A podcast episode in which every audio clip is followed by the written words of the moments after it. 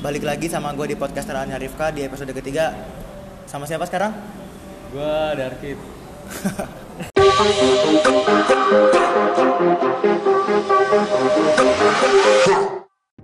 Ya jadi di sini gue lagi sama. Coba lo kenalin diri lo sendiri. Okay. Halo temennya Rifka yang sedang mendengarkan podcastnya Rifka. Nama gue dari Aulia Kita. Gue dulu teman seangkatannya Rifka juga. Teman seperjuangan pas MPK juga. Iya, gak usah disebut lah yang itu. Yang basic-basic aja. Ya, gue sekarang kuliah di IPB, ambil jurusan manajemen. Ya, angkatan sama lah kayak Rifka. Cuman kalau dia udah lulus duluan, gue belum. Ya, sebenarnya gue juga belum lulus sih. Ya, kayak gitulah. Ya, terus BTW kemarin IPB Best Record Dunia, lo berpartisipasi sebagai apa di situ? Sebenernya gue kalau main jujur-jujuran gue merasa bangga karena gue ada terlibat dalam situ. Gue masuk ke panitiaan namanya MPKMB, di mana MPKMB itu adalah masa pengenalan kampus mahasiswa baru, di mana di situ mahasiswa baru di ospek namanya MPKMB. Dari situ gue sebagai Kadipumas. Jadi sebenarnya yang menghubungi rektor itu adalah divisi Humas. Jadi kalau misalkan gue menghubungi pihak rekor sana, ya nggak mungkin ada rekor di situ. Gitu. Jadi gue merasa bangga lah bisa berkontribusi dan terlibat dalam rekor tersebut. Jadi kalau boleh gue potong, seberapa penting peran Humas ini dalam menciptakan rekor itu? Kalau diskalain 1 sampai 10? Kalau menurut gue dari 1 sampai 10 itu masuk ke angka 5. Karena 5-nya lagi tuh banyak divisi acara. Contohnya dia mengkonsep gimana antar rekor, terus ada divisi pengadaan, itu yang ngadain tentang buat piringan-piringannya, itu mereka tuh yang buat. Sorry gue potong lagi, berarti lu menyimpulkan bahwa Humas ini yang paling berperan dalam menciptakan rekor? Ya, kalau misalnya dibilang gitu, karena kontak kita nggak ada link sana, ya udah nggak bakal ada rekor, cuma terjadi biasa aja gitu. Ini semua tentang link berarti intinya? Iyalah. Kayak garda terdepannya rekor tuh Humas gitu istilahnya? Ya. Jadi kalau misalnya bisa dibilang Humas itu wajah terluarnya MPKMB. Jadi semua pembicara, pengisi acara, maupun yang berhubungan sama pihak luar itu pasti dari divisi Humas dulu gitu. Terus seberapa viral sih IPB Rekor Dunia ini? Yang kalau kita tahu sebelum ada Rekor Dunia ini kalau nggak salah IPB itu kan sempat dibilang sebagai tunggangan politik ketika IPB ngepublikasiin di akun BMKM-nya kan. Nah, pandangan lo terhadap keviralan dan diciptakan oleh BMKM itu apa? Dan gimana? Apa ya maksud gua? Seberapa viral kalau menurut lo MPKMB yang rekor dunia sama yang BMKM yang dihujat sama warganet? Oke. Jadi emang IPB itu lagi diserang sama isu-isu maupun positif maupun negatif. Yang pertama itu isu tentang radikalisme, itu IPB termasuk dalam salah satu kampus yang disebut radikalisme. Terus yang kedua itu BMKM yang meluncurkan di postan IG-nya tentang IP Jokowi yang tidak ada data gitu. Terus yang ketiga itu dibantah semua dengan viralnya positif, yaitu rekor dunia. Nah menurut gua semua itu viral di waktunya masing-masing gitu. Sorry gua potong. Berarti tadi lu bilang dibantah semua sama kegiatan positif yaitu rekor dunia. Ya. Taruh aja Mas. Berarti menurut lu apakah yang sudah dilakukan sama BMKM ini bakal dilupakan sama masyarakat setelah lu bikin rekor dunia? Ya menurut gua dengan ada rekor dunia ini bisa menghapuskan istilahnya pandangan-pandangan orang tentang IPB itu ya tunggangan lah, terus radikalisme lah dan lain-lain. Dan menurut gue yang bakal disolot lebih, kenapa gue bisa bilang bantah ini karena semua media besar, contohnya kayak misalnya Indozone itu media di Instagram besar, terus GNFI itu media yang besar di Instagram dan itu udah merepost rekor dunia tadi ya. Dan sampai kalau gue lihat itu di insert itu masuk gak sih, tapi yang ada apa ya nggak tahu di insert, nggak tahu di mana, kayaknya ada yang dia mosaik apa sih namanya? Formasi 3D. Iya, formasi 3 dimensinya itu tapi tagline-nya itu bukan tagline, kayak judulnya itu kayak apa ya namanya, mahasiswa ITB. Nah itu tuh ada ini nggak, lu nuntut media tersebut nggak, atau bikin klarifikasi atau semacamnya gitu, apa cuma kayak lu ngeviralin balik di medsos? Oke, sebenarnya yang masalah itu sempat panitia MPKMB semuanya itu pada geger. Kenapa? Karena ya kita merasa nggak enak lah, istilah kita yang buat karya tapi mereka yang disebut namanya gitu. Nah setelah kejadian itu langsung pihak insert itu di DM sama beberapa mahasiswa panitia MPKMB, dan besoknya setahu gua besok paginya langsung diklarifikasi sama pihak insertnya. Gua waktu itu ada videonya kalau nggak salah yang menyatakan benar-benar pihak insert tuh merasa bersalah karena emang menyebutnya salah. Oh berarti dari pihak media tersebut kayak udah ngeklarifikasi dan berarti ya, udah clear gitu ya? Udah clear. Lu emang selain jadi ketua divisi humas di IPB jadi apa lagi sih? Maksudnya emang peran lo di IPB emang apa aja sih sebenarnya? Ya, gue sebelum jadi Kadipumas, gue terjun di BEM. Karena jurusan gue manajemen, jadi gue nyoba sesuatu yang berbau ke sana. Gue nyoba departemen PSDM, itu pengembangan swadaya mahasiswa. Dan situ gue diamanahin sebagai kepala departemennya. Dari situ, ya gimana caranya gue bisa nge-upgrade soft skill dari mahasiswa PPKU terkait kewirausahaan. PPKU itu apa? PPKU itu sejenis TPB. TPB itu apa lagi? Ini kan yang denger bukan anak ITB IPB doang, Kit. TPB itu nggak jelasin secara simpel aja gitu. Kayak SMA kelas 13 gitu. Jadi lu nggak langsung kuliah ngambil mata pelajaran sesuai departemen lu, tapi lu belajar kayak SMA lagi. Contohnya kimia, biologi, fisika, MTK itu masih belajar gua pas PPKU. Nah, jadi ya tuh terus cerita lu. Nah, terus gue gimana caranya bisa nge-upgrade soft skill mereka di bidang kewirausahaan, sosial, dan akademik lewat PSDM tadi? Ya. Emang PSDM di IPB itu mencakup apa aja selain mengembangkan sumber daya masyarakat dari segi kayak kalau kita tahu kan kayak kalau di PSDM pada umumnya itu kayak di dalam segi kemahasiswaan dan keorganisasiannya kan mengembangkan dalam segi itu. Nah emang kalau di IPB apa bedanya PSDM BEM PPKU yang lu bawahin ini sama PSDM lain? Menurut gue PSDM yang dibawa BMKM ini nggak ke arah ke mahasiswanya, maksudnya ya mengarah ke mahasiswa dengan cara lewat proker. Contohnya gimana cara kita bisa naikin akademik mahasiswa PPKU dengan cara bikin proker tentang tryout PPKU sebelum mereka UAS 1 UTS, terus bikin seminar-seminar tentang PKM, MAPRES, duta, dan lain-lain. Terus di bidang sosial itu kita bikin pengabdian masyarakat. Oke, gue ngerti poin lo. Tapi gue pengen nanya, lu setuju nggak kalau lu ada yang bilang apa ada yang menstereotipkan bahwa kalau BEM itu adalah budak broker? Kalau mungkin gue bisa bilang, iya, bisa dibilang kayak gitu, budak broker. Iya, alasannya apa? Karena kita bikin suatu broker tujuannya buat mahasiswa itu sendiri. Contohnya BEM itu kan menurut gue ada 3 ya fungsi.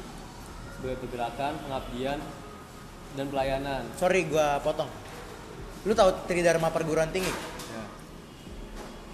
Maksud gue, apakah BEM terkhususnya BEM lu yang lu pegang ini sudah mencakup semua aspek dari Tri Dharma Perguruan Tinggi? Soalnya yang gue rasakan ya BEM yang beberapa waktu yang lalu, misalkan kita contoh ambil kayak Zadit yang kartu kuning Jokowi, terus Siduk Setno sampai IPB, terus BMSI dan segala macamnya itu lagi viral gitu, dan lebih banyak kecamannya daripada positifnya kan dari masyarakat. Dan lu setuju nggak sih kalau BEM itu udah nggak mencakup lagi perguruan tinggi udah nggak meduliin lagi Tridharma Perguruan Tinggi? Contohnya kayak pengabdian masyarakat itu yang sampai sekarang itu tuh kurang banget publikasinya dan kayak nggak ada propagandanya sama sekali kalau dari pihak BEM kampus ya. Ini yang gue lihat dari kacamata gue pribadi. Nah kalau dari lu sendiri gimana? Menurut gue emang BEM yang gue lakuin sekarang mungkin nggak terpublikasi secara besar gitu masalah pengabdian dan lain-lain.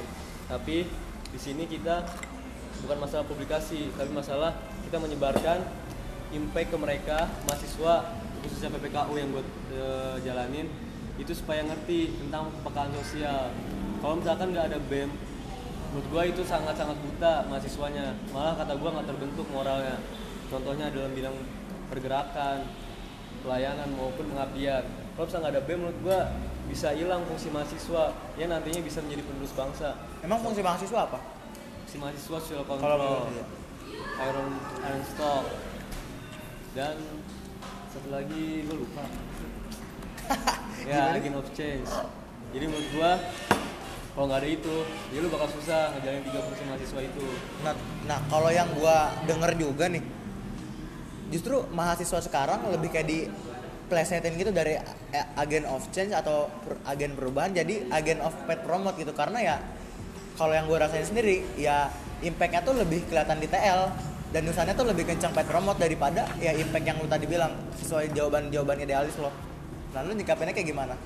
Sudah, itu cara dari masing-masing setiap orang ya buat dapet dana supaya bikin proker dan tujuannya untuk mengarah ke sana.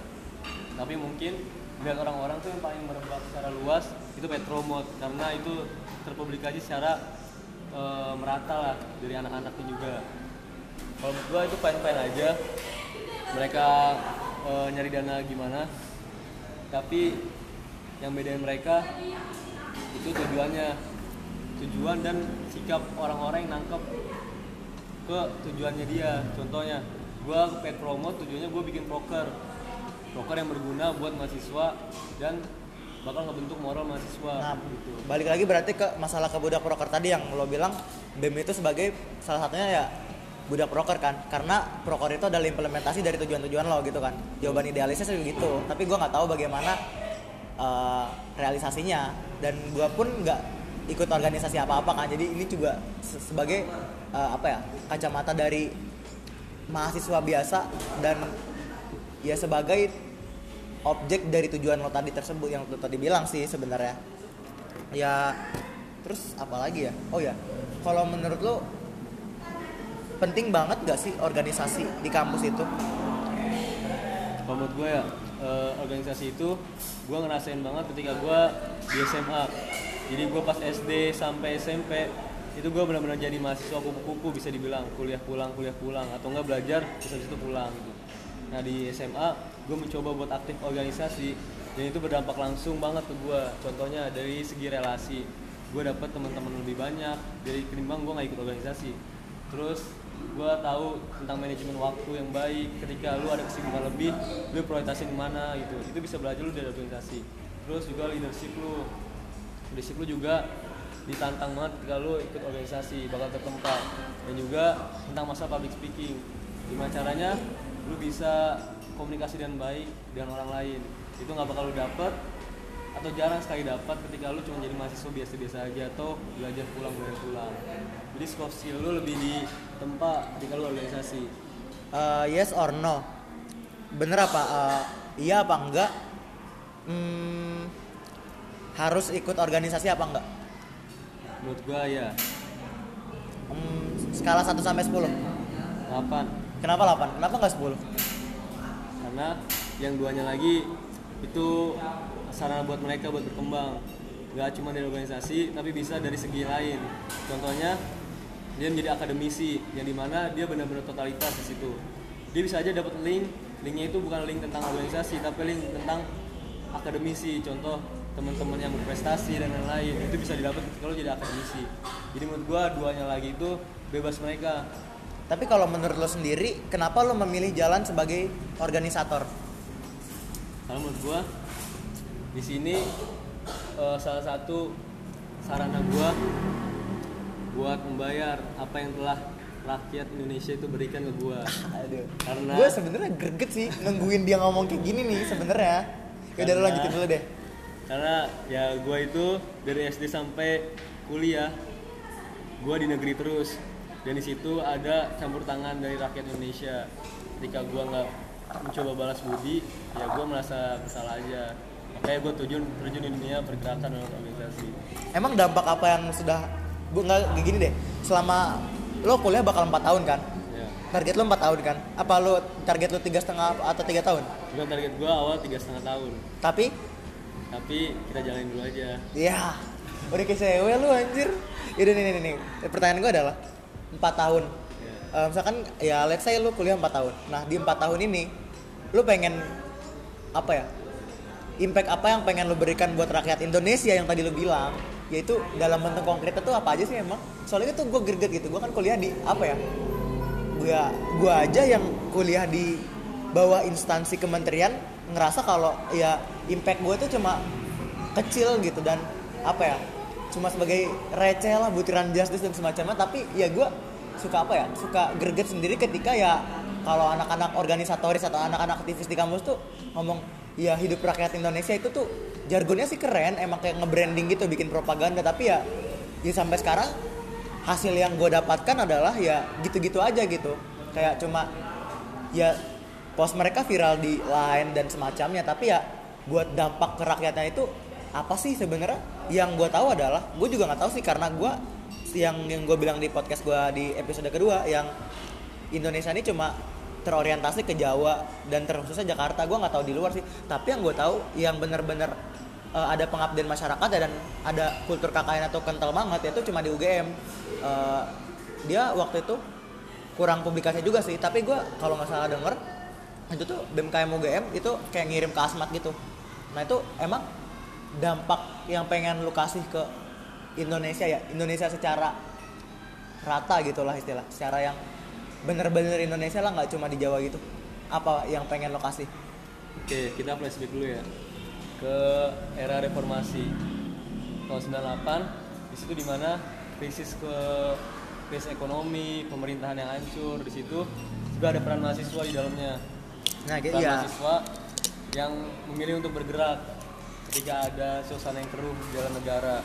Nah, menurut gua terjun di sini tujuannya buat itu. Buat sosial kontrol ke pemerintahan. Berarti lo setuju kalau BEM apa ya? BEM di kampus-kampus itu sebagai oposisi dari pemerintah. Mungkin di setiap pemerintahan itu butuh oposisi. Tujuannya buat apa?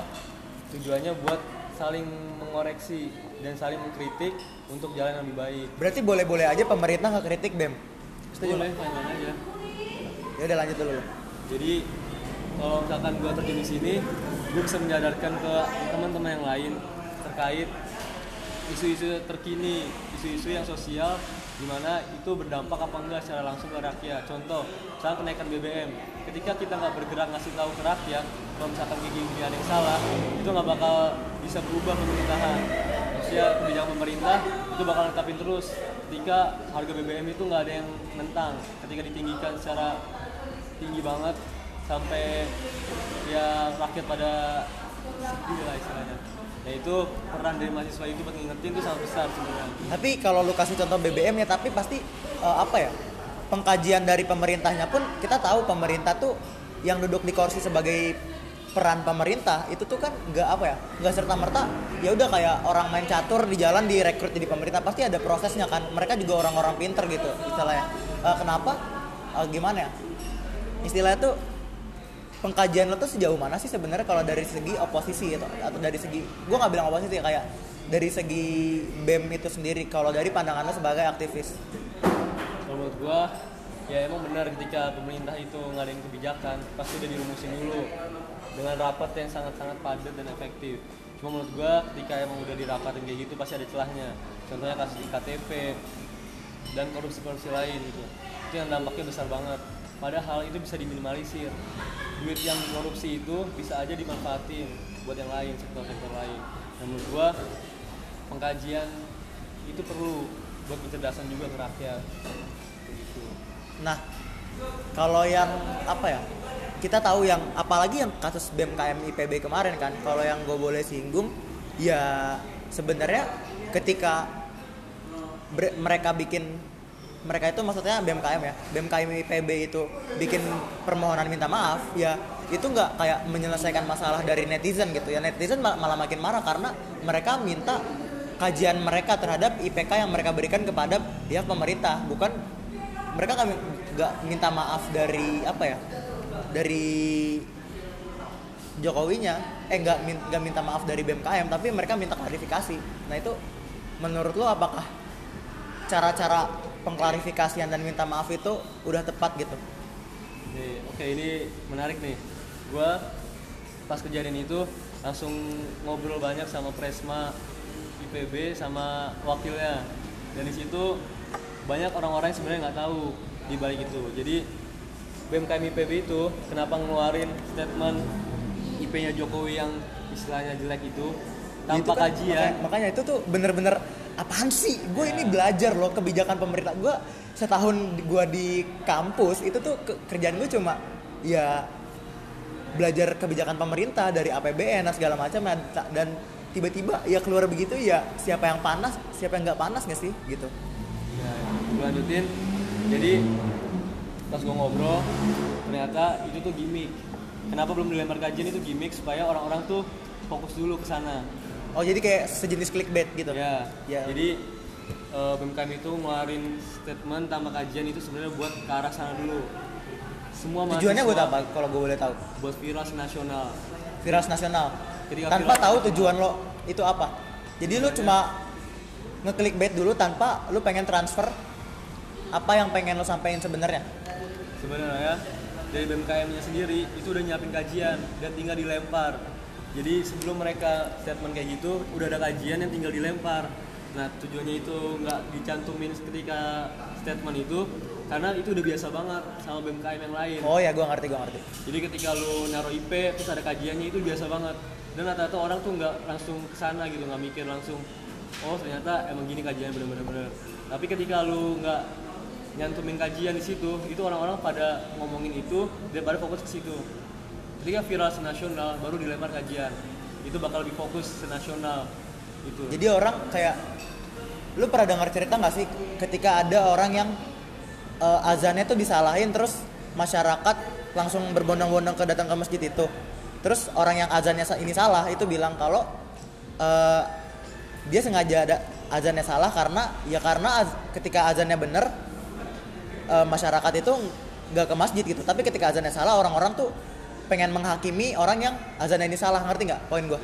Nah, apakah yang dilakukan sama BMKM IPB itu mirip seperti itu atau serupa? Menurut gue mirip, cuman kalau misalnya konteksnya dari azan dan itu sengaja disalah, itu salah. Nggak, maksud gue ya kayak sejenis clickbait yang tadi gue bilang gitu, poin gue. Bener. Nah, lanjutin cerita lo. Nah, jadi ketika emang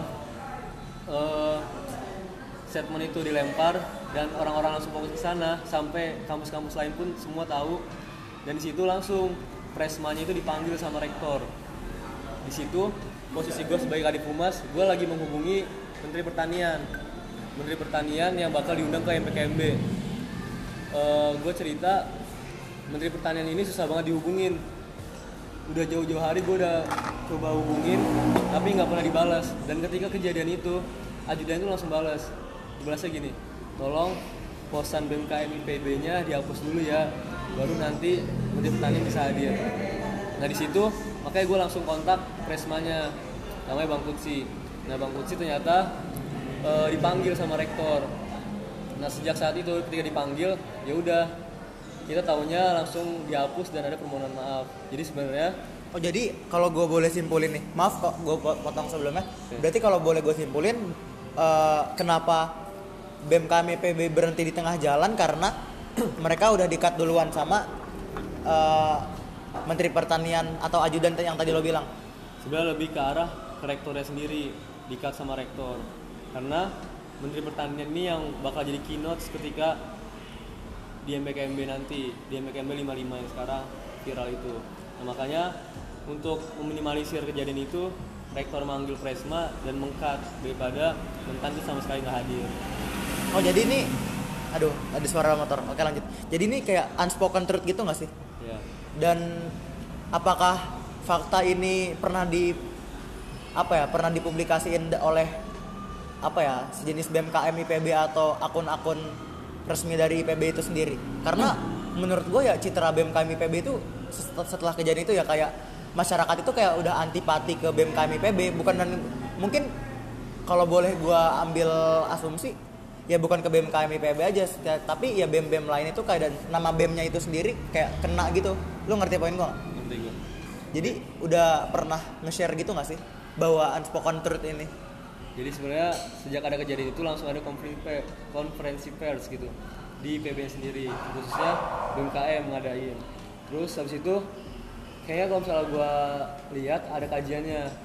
Hasil itu dari hasil kajiannya itu udah di-share juga. Setahu gua udah di posan BMKM. Nanti ini juga gua baru tahu dan sejauh mana sih ini dipublikasiin dan digembar-gemborin kajiannya ini, dan seberapa tahu masyarakat yang gimana ya? Kalau boleh diambil gampangnya berapa banding berapa gitu ke tingkat keviralan yang clickbait yang tadi posan tentang IPK sama kajiannya yang pas di-share pas press conference yang tadi lo bilang. Mungkin 8 banding 2 ya. Duanya itu untuk orang yang tahu kajiannya. Jadi ya kayak tadi gue bilang, ketika lu udah biasa ngelakuin suatu hal, itu bakal di notice-nya tuh lebih sedikit timbang lu melakukan sesuatu yang baru dan itu wah gitu. Makanya, oh jadi kayak, ya udah lanjut dulu. Ya makanya gue bilang viralnya tentang IP-nya itu lebih viral daripada hasil kajiannya. Kalau misalnya gue bilang kayak gitu, karena mungkin menurut gue masyarakat IPB doang yang tahu tentang kajian itu. Masyarakat di kampus lain mungkin ya taunya cuma viral IP-nya doang. Nah, gitu. Seberapa kalau boleh apa ya? Kalau boleh gua tanya seberapa berhasil cara yang dilakukan sama BMKM IPB ini? Dan apakah mungkin dari pihak-pihak lain lebih berhasil daripada BMKM IPB ini dengan cara yang sama? Berhasil dalam apa nih? Ya cara mereka nge-branding sama pengen deliver the message-nya. Gua berhasil, mereka ngebait mancingnya berhasil nge-bait. Sih. Nah cuman itu ada pihak luar yang istilahnya nggak suka lah gitu lah. Nggak suka, makanya langsung dikat. Sebenarnya kalau misalnya tujuannya itu berhasil, wah gila bakal tenar banget itu terus. Karena udah viral dan langsung dilempar kajian itu tambah mencerdaskan menurut gua. Ya. Jadi apa yang IPK yang dilempar sama BMKM IPB itu sebenarnya ada kajiannya dan lo yakin itu valid? Valid. IPK yang dikasih sama BMKM IPB? Iya. Ya berarti setelah ini mungkin gue bakal cantumin link kajiannya, ntar gue bakal minta link kajiannya supaya ya gue juga penasaran gitu sampai sekarang kenapa sih BMKM IPB melakukan itu dan malah ditarik mundur sama BMKM IPB itu sendiri. Nah, jadi ya sebenarnya kalau sama-sama kita simpulin ya pihak oposisi dan pemerintah secara visi itu sebenarnya sama tapi beda cara apa ya posisi mereka berbeda, bergeraknya di mana dan beda cara apa ya istilah pengemasannya gitulah. Dan kalau ini terakhir nih setelah lu lulus dan setelah lu berkarir mungkin lu bakal terjun ke dunia politik dan bakal masuk ke dunia pemerintahan nggak? Gue ada kepikiran kesana sih. Visi terbesar gue, mimpi terbesar gue itu jadi presiden di 2044. Kenapa 2044? Padahal di 2045 itu 100 tahun Indonesia. Karena ketika 100 tahun Indonesia itu gue pengennya gue yang megang. Gitu. Kenapa 2044? Supaya mempersiapkan. Jadi nggak 2045 langsung. Ya. Ya udah. Dan ketika lu sudah berada di posisi pemerintahan nih, kita misalin. Gimana cara lo ngehandle para pihak oposisi dan para pihak aktivis gitu yang bakal apa ya bergerak sebagai evaluator lo kalau lo bilang, kalau boleh gue bilang? Menurut gue kita minimalisir tugas-tugas atau kewajiban kita, contohnya kayak minimalisir dulu korupsi itu diminimalisir dulu, dan ketika emang itu udah terbebas dari korupsi pasti mahasiswa itu bakal pro ke kita, nggak bakal ada pihak oposisi. Karena ada yang salah pasti di pemerintahan ketika mahasiswa itu bergerak. Ya, berarti mahasiswa itu gampang kepancing sama yang namanya korupsi gitu lah istilahnya. Dan kayak memandang korupsi itu sebagai perbuatan yang sangat keji, sebagai apa ya, kayak tingkat yang paling keji dari segi kejahatan lah gitu istilahnya. Tuh, kalau gue bilang. Ya udah thank you buat Darkit. Semoga lo dapat nangkep poin-poin di sini. Ya udah, dan ya begitulah. Yaudah, thank you yang udah dengerin. Sampai jumpa di episode 4. Thank you.